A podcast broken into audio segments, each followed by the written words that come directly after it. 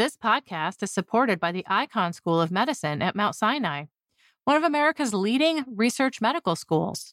Icahn Mount Sinai is the academic arm of the eight hospital Mount Sinai Health System in New York City. It's consistently among the top recipients of NIH funding. Researchers at Icahn Mount Sinai have made breakthrough discoveries in many fields vital to advancing the health of patients, including cancer, COVID and long COVID, cardiology, neuroscience, and artificial intelligence. The Icahn School of Medicine at Mount Sinai. We find a way. You listen to us to hear about new discoveries in science, but did you know we're a part of the American Association for the Advancement of Science? AAAS is a nonprofit publisher and a science society. When you join AAAS, you help support our mission to advance science for the benefit of all. Become a AAAS member at the silver level or above to receive a year's subscription to science and an exclusive gift. Join today by visiting AAAS.org slash join. That's AAAS.org slash join.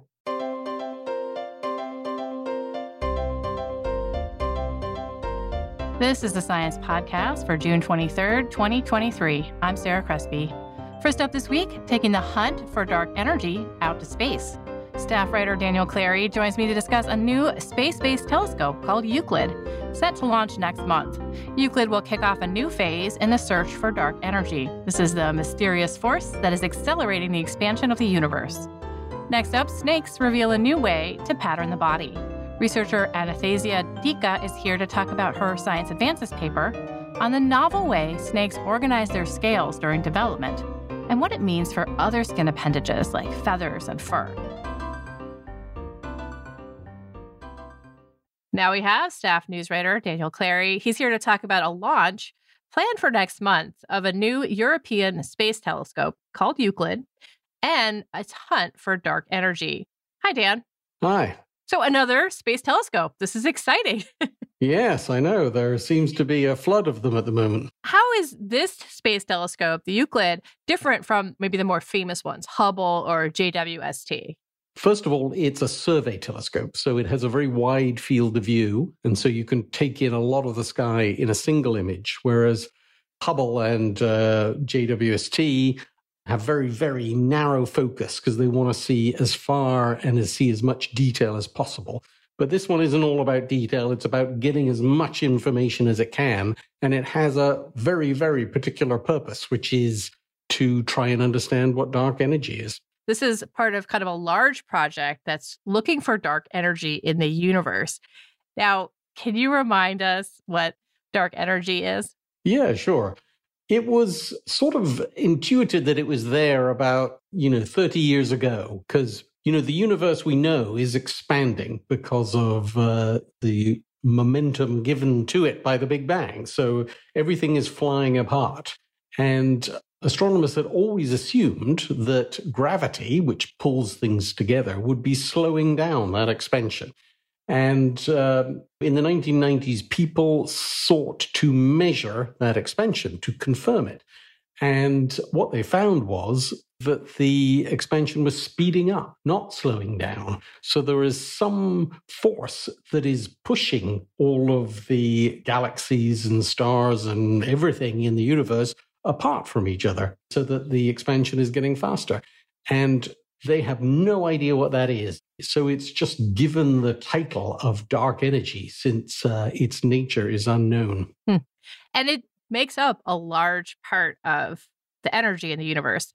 Yes, that's right. So it originated in a time right close to the Big Bang when uh, everything was bunched together and it was just a big soup of particles and energy. And then suddenly it cooled to a degree where the particles coalesced into atoms. The photons that were bouncing around were suddenly released and they could fly free.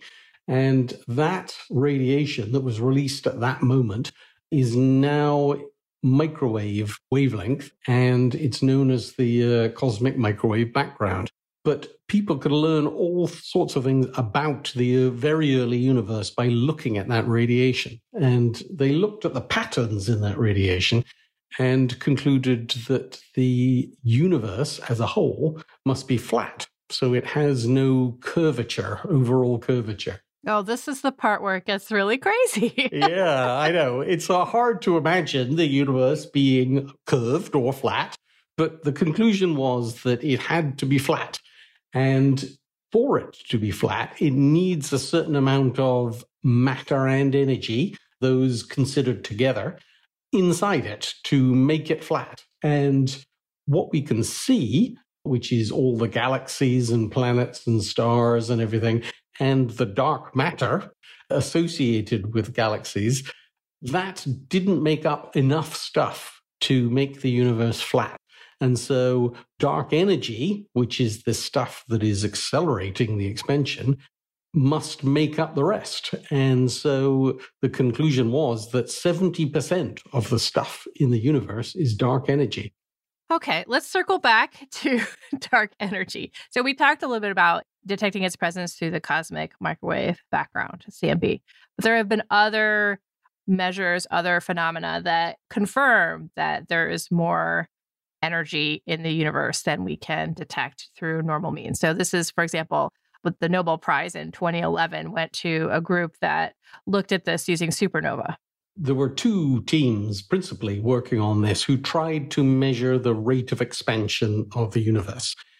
What they found was that the expansion rate of the universe in the late universe, you know, the near the present time, was faster than it was early on. So, you know, the expansion is getting faster. And that was uh, the first conclusive evidence that uh, this phenomenon was happening.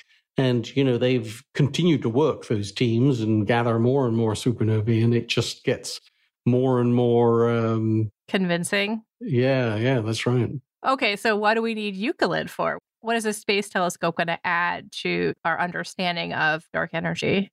Astronomers like to check everything, uh, and uh, as good scientists, so they have looked for other ways of measuring the expansion of the universe. And one way of doing it is by looking at how clusters of galaxies clump together.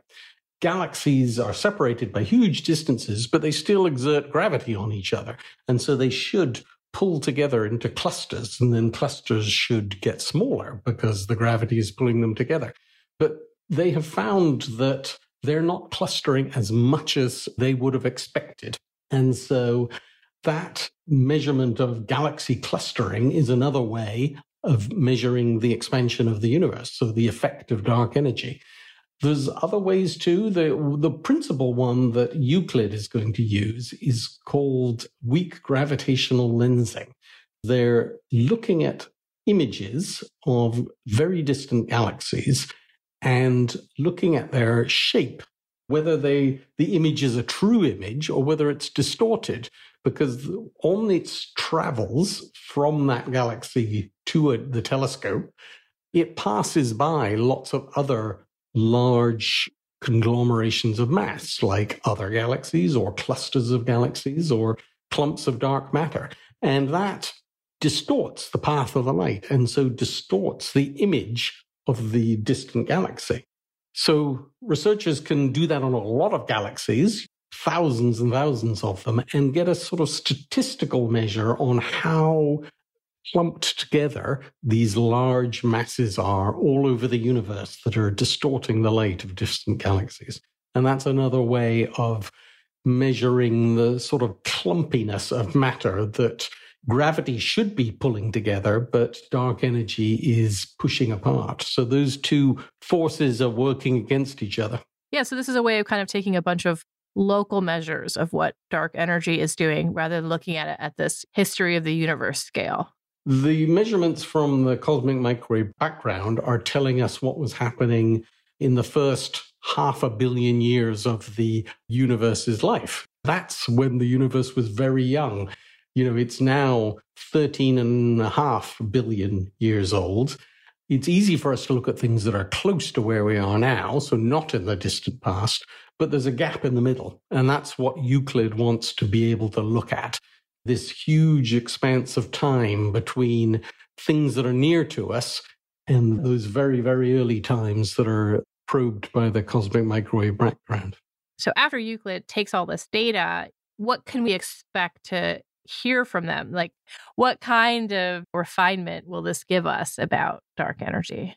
People have been doing these sort of measurements that I've been describing, but mostly it's been done from the ground, and the telescopes on the ground can only see so far into the past. So they can see back about 3 billion years.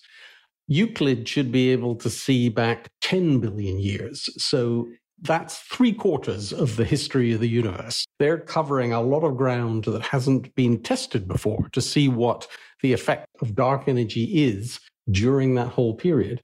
What astronomers want to know is was this acceleration always the same? Right. Was it always pushing with the same impetus all through the history of the universe, or has it changed? And that might guide them to what is causing it if they can see that it changes over time. And that's what they're hoping for. Yeah, so I can just imagine a graph of dark energy's behavior changing over 13 billion years or not, right? It's not what we we don't know. That's right. Yeah, we don't know at the moment because we're only measuring the last little bit near us or the very, very early bit. And so we need to probe that gap in the middle to see what it was doing during that long period.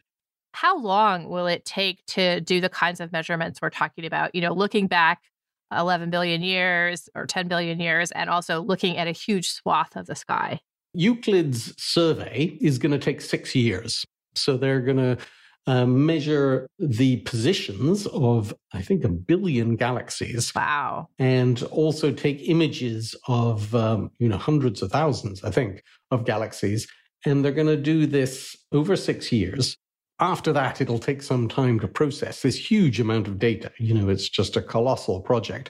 But after a couple of years, they should get an inkling of what the results might be. So they'll get a taster at the moment, people can measure the expansion rate and how it's accelerating to about 10% accuracy.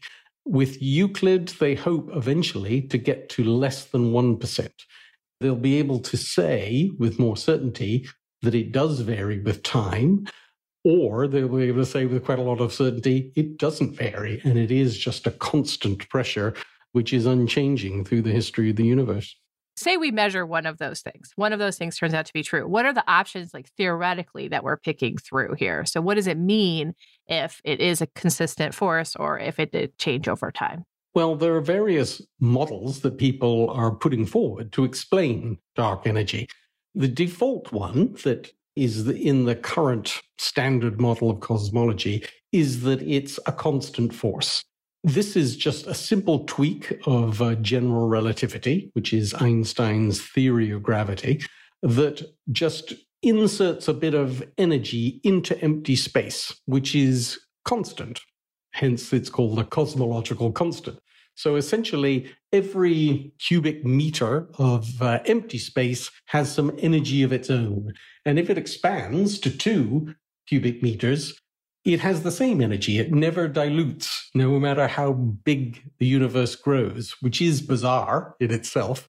We don't know where that energy is coming from, but at the moment, all of the results point to that, that it's just a constant force. If we find that it changes over time, then it can't be that. It must be something different. So that's what cosmologists are hoping for. of because course. The, because then they are into all sorts of interesting territory and they can maybe find out where that energy is coming from. And also, it might help with the explanation of what dark matter is as well. It has the potential to answer all sorts of cosmological questions but we have to do the measurement first. And then we'll know whether we need to maybe revise general relativity. That's one possibility. Or an alternative is that there is a new force in the universe. So, you know, we know of four forces. Uh, you know, gravity, electromagnetism, and the strong and weak nuclear force. Those are the four. But maybe there is another one that only acts over very, very great distances. That's a possibility, but we don't have the data to support it yet. Now, one thing you mentioned in your story is that this actually could be gravity just doing things at a scale that we're not used to looking at. Is that still possible? Yes. A lot of people think that general relativity is incomplete. There must be uh, more complexity to it. general relativity has been tested with extreme precision in all sorts of scenarios, and it always passes these tests. But we've not tested it on a universal scale, on the scale of the whole universe. And maybe it doesn't work on that scale, and something else is happening, and we have to make some refinement to it to explain why it's causing an expansion on those sort of scales. Yeah. Okay. Well, Dan, what is the likelihood that this data from Euclid and its, you know, sister projects is going to solve this question of dark energy? People are very optimistic. Yeah, for sure. You know, because we're going from 10% accuracy, which is not very good, to less than 1%, which is a lot more precise. And that may reveal some quirks that they then have to explain. So that might lead them down the right path in, you know, five or 10 years. But others think that it may take longer to understand the data that they're going to get, and it may require uh, more work over a longer time. Sometimes these things, yeah, take a long time. Just getting started. All right. Thank you so much, Dan. My pleasure. Daniel Clery is a staff writer for Science. You can find a link to the story we discussed at science.org slash podcast. Stay tuned for a slithery segment with Athanasia Tzika and what we can learn from scaleless snakes.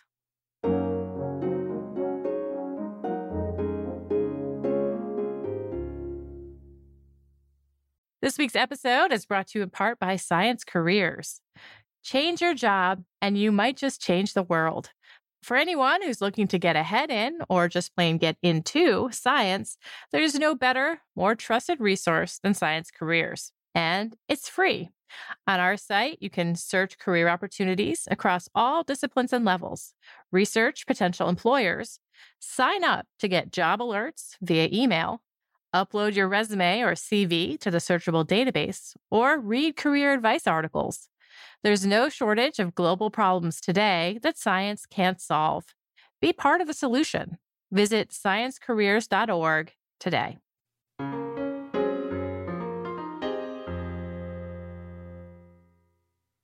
I'm in the camp of people who think snakes are really cool, but I know there's a lot of not haters necessarily, but people who are afraid of them or don't really want to know much about them for whatever reason. But if you are ever able to look up close at a snake, you kind of see that they're almost like perfectly patterned. They just have such precise patterns on their back where their hexagonal scales kind of overlay each other. And then on their bellies, they have these like flat, long scales that are like Venetian blinds. They overlap each other. It's all very tidy, very regular. And how this patterning of scales comes to be is really not well understood. Athanasia Tzika is here to discuss her work in Science Advances on how scale patterning might be arising in snakes. Hi, welcome to the Science Podcast. Hello, Sarah. Thank you for having me here. Sure. I, I guess I should ask how, how do you feel about snakes? Well, I have to say that the first time I met one, I was not very comfortable. Yeah. But uh, it is amazing to work with these animals because exactly we know very little things not only about the patterning, but in general for their biology. So every day I'm learning something new and finding something new that just amazes me and want to continue. Absolutely. Yeah. Let's talk a little bit more broadly to start with about patterning mechanisms. So there are two main ways animals get things like stripes and polka dots and all these different scales and feather positions. Can you talk a little bit about one of the main mechanisms that was actually it's actually named after Alan Turing? Most of the skin appendages they are organized based on the reaction diffusion system that was first introduced by Turing, who obviously didn't have that exact uh, uh, example in mind. But it is amazing in how many different systems we see it uh, applied. Yeah. So it is the interaction of molecules that we call an activator and inhibitor. This is definitely, you know, something that people should go out and look up online for little videos. They're just great examples of how an activator and inhibitor work together in many, many different systems to create all these amazing patterns. Exactly. So it has been used to describe, for example, how the stripes form on different types of fish or the spots of the leopard and many different examples in the animal uh, kingdom. And then there's another way that organisms self organize. And this has more to do with the position, like where things are in relation to each other. So, Wolpert's uh, positional information model basically tells us that it's the gradient of uh, one or two or more morphogens that will define where the different structures will develop. Oh, I remember this from yes. from intro. So there's a lot up here, that's the front. There's not a lot of it back here, that's the back. That kind of thing. Exactly. Okay. So those are kind of the main ways we think about development and organizing inside the body or stripes and uh, polka dots on the surface. But something is going on with the snake scales that we're going to be talking about that might suggest a different thing is happening. Why why did you think that something else might be going on? So we have a large colony of corn snakes in our lab because we are mainly interested in the coloration of these animals. So there are different color morphs that are very spectacular, and we try to understand how these come about. We found actually some corn snakes that are scaleless. We didn't make them ourselves. So this is a spontaneous mutation that occurred in the pet trade and we found these animals, and it was very intriguing because they had no dorsal scales, but they maintained the ventral scale. So we were thinking, okay, there's something special about this ventral scale. These are something that people buy and sell and breed out there in snake collector, snake pet world. You can get a scaleless corn snake that doesn't have any scales on its back. It's all kind of skin, and then it has belly scales. And so you said, oh, well, why why are they only developing belly scales and not back scales? Exactly, exactly. Okay. So that was the initial uh, question. Yes. Okay. Then you went to look for the gene that might be perturbed in this in this scaleless model.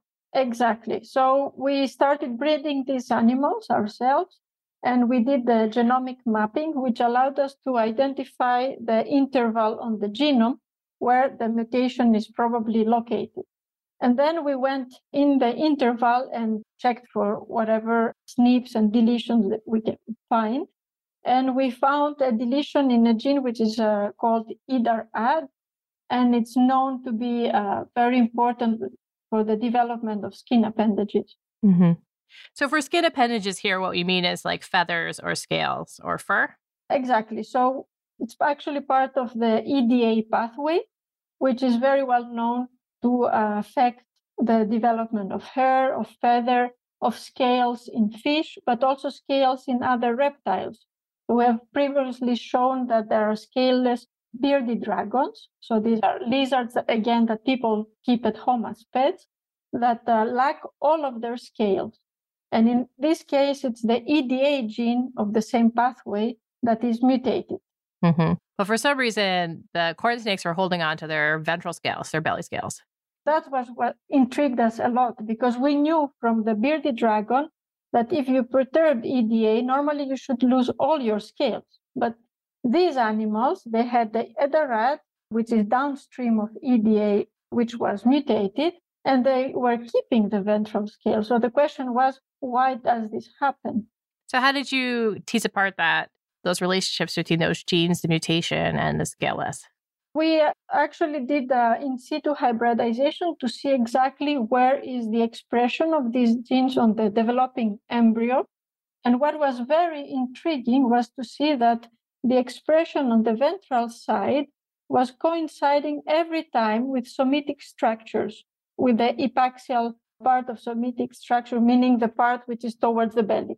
What does somitic mean? The somite actually are the repetitive elements that we have along the body axis of the animal.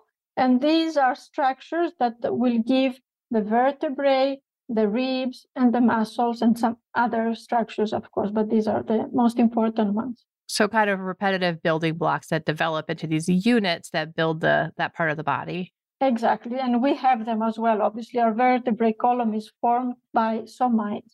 Okay, so what you're noticing then is that the belly scales are linked with somites. So almost a little bit more positional than than anything else, right? Exactly. One thing that really struck me about this paper is that you actually made a transgenic snake, uh, which is not not an easy feat. No, not at all. yeah, so we based ourselves in the work that was previously done on Anolis uh, lizards, But we obviously had to adapt it because the anolis lizards are just very small and the reproduction cycle is very different. And we had a snake of 1.2 meters to deal with, uh, who are seasonal breeders. So we really had to find the right moment in the whole year where we can actually find the follicles that will develop to give eventually the eggs and to inject uh, the CRISPR Cas9 uh, mix in these follicles. Wow. So you had to wait for when they're about ready to breed and or even before that, before the eggs are developed. Exactly. So we had to find the right moment during the year where we can do this operation. And then once the um, the breeding happened and you had introduced this mutation, what did you see? What we did is actually we wanted to uh, disrupt the EDARADD the same way that it's disrupted in the spontaneously occurring uh, mutants. And uh, we were very amazed to see that when we did that, we had little uh, hatchlings or little snakes that came out of the eggs and they were scaleless exactly the same way, meaning that they didn't have any dorsal scales, but they did have the ventral one. Mm-hmm. So you're able to confirm with this work that this gene is disrupted and only this gene, and that is causing this change in the production of scales. So now what? what do you do to figure out what's going on with ventral scales? How are those being developed if they're not depending on this other system? We are working on that. Some other studies that um, are also on other species that interest us because we would like to see if this is a phenomenon that is more widespread and it's not specific uh, to snakes. Yeah.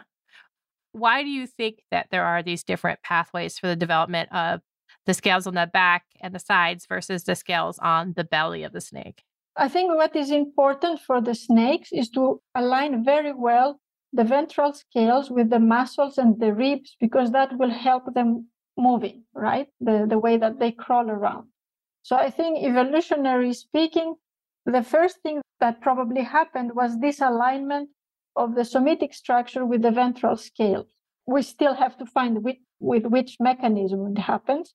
And then what happened is that the dorsal scales, they anyway self organize, but now they don't self organize independently. They have a pre pattern, as we call it. They have the location of the ventral scales that will tell them where to form. We talked about how this is a transgenic snake model that you're working with here. You know, do you see this as being useful for some of the other work you're doing or maybe for other labs that are studying snakes? So this is something very new, especially for our work. It will be very important because we will continue, obviously, to uh, try to understand better the development of these ventral scales and the possibility of disrupting genes, the expression of genes will be very helpful to better understand what's going on. But also for the work that we are doing on the coloration of snakes, it will be uh, uh, very interesting to see what we can create.